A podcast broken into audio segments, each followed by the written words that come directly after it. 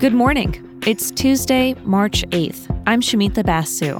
And I'm Duarte Geraldino. This is Apple News Today. Each morning, hear about some of the most fascinating stories in the news and how the world's best journalists are covering them. In Ukraine, families are trying to flee cities under attack.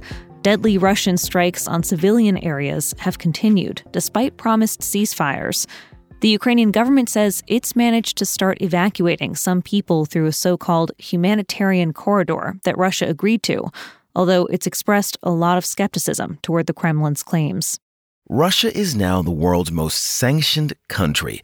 New sanctions in recent weeks put it far beyond Iran, Syria, and North Korea. The impact is so severe that the ruble crashed, the Moscow Stock Exchange shut down after shares cratered, and now Morgan Stanley is predicting Russia is headed for a Venezuela style debt default.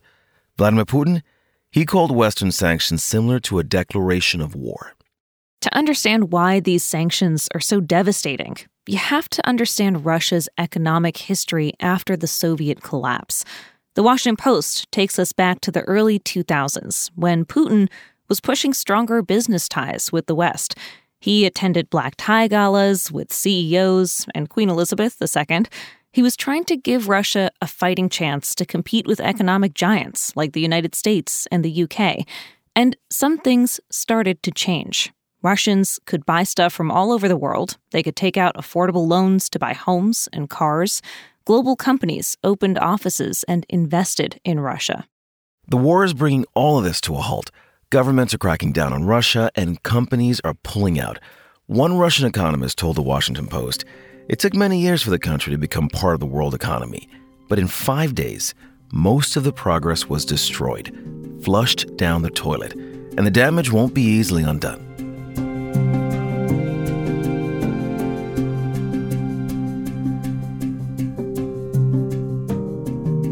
If you're on TikTok, You've probably come across a lot of content about the war in Ukraine. The New Yorker's Kyle Chayka told us that war videos are overwhelming Americans on social media in a way that few foreign stories do. There's been a lot of kind of breathtaking videos of missile attacks and tanks rolling in and soldiers either patrolling or performing practices in advance of the Russian troops. But there's also this aspect of kind of everyday life amidst a conflict where people are shooting videos of their bomb shelters or touring their neighborhood and showing which buildings have been destroyed. Chayka explains videos like these can help American audiences connect with people caught in a faraway war. Suddenly, you see this image from the invasion of Ukraine from a normal person's perspective. It also makes the conflict feel more close, I think, or, or it has this sense of relatability for the TikTok user in a way that maybe watching war on cable TV or hearing about it on the radio doesn't have. There are things to watch for when getting unverified information about the war from social media. There are the usual concerns about fake posts and manipulation online. A lot of posts showing old conflicts from other parts of the world have been shared with fresh captions suggesting that they're happening now in Ukraine.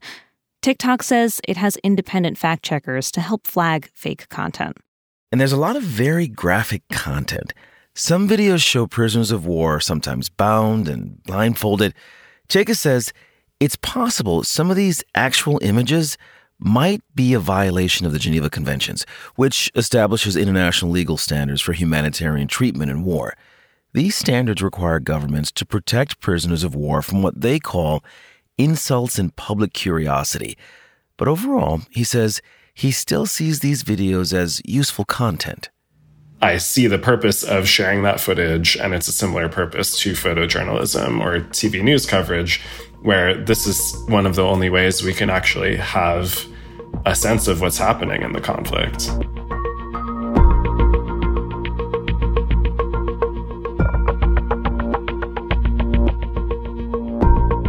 We have spent a lot of time on the show looking at what's happening in the war in Ukraine for good reason, but there are other important stories in the news. Right now, we're going to take a moment to talk about a few important domestic developments out of Washington. After more than 200 tries spanning over a century, Congress has finally agreed to make lynching a criminal civil rights violation. At times, Southern Democrats blocked similar efforts. In recent years, a handful of Republicans stood in the way, arguing the bills were an overreach by the federal government. The bill that ultimately passed was named for Emmett Till. More than 4,000 black Americans were lynched in the years after the Civil War. This new bill adds lynching to the federal hate crime statute. Those convicted can face up to 30 years in prison. Also, the Supreme Court rejected GOP challenges to congressional maps in North Carolina and Pennsylvania. Republicans argued the maps put them at a disadvantage. Politico explains that the court's moves are short term losses for the GOP, but they do leave open the possibility that the court could do something down the road that would reshape federal elections. Now let's turn to a political development affecting U.S. veterans, and we'll go deeper on this story because it hasn't gotten much attention. Today, President Biden is in Texas to discuss the impact of toxic burn pit exposure. As CBS News explains, burn pits are what they sound like. They're big fires to get rid of waste, which can include hazardous materials. And they were used by the U.S. military throughout the wars in Iraq and Afghanistan.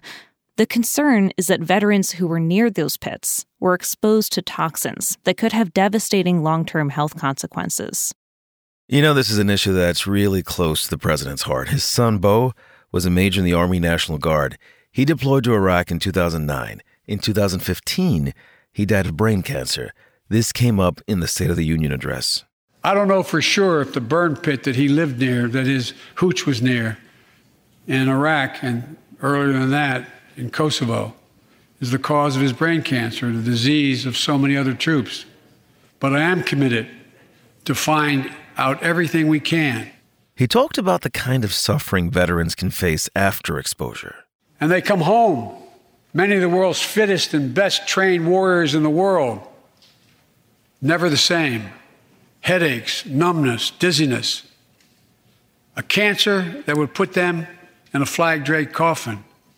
Hundreds of thousands of Afghanistan and Iraq War veterans have registered burn pit related health issues with the Department of Veterans Affairs, and many said they had difficulty getting the VA to deliver the care they need. And there's been political opposition to legislation that would help. Most House Republicans voted against a $300 billion bill. They don't like the price tag. Instead, they are backing a narrower Senate bill the two different bills have to be reconciled before the president can sign anything into law.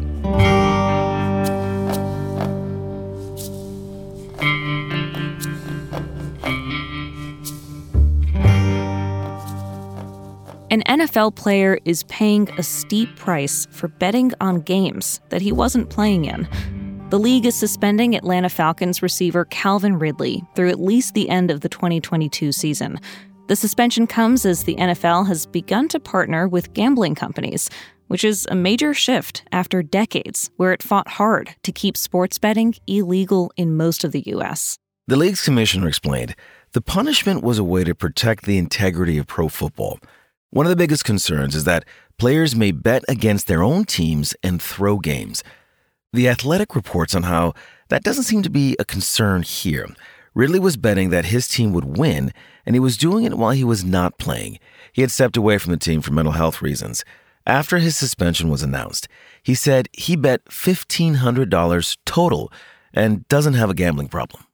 In pro football's 100 year history, only a handful of players have been suspended for gambling, and many of those happened decades ago. USA Today looks at the league's changing relationship with betting. As recently as 2012, the commissioner fought a law to expand sports betting, saying gambling is the number one threat to the sport's integrity.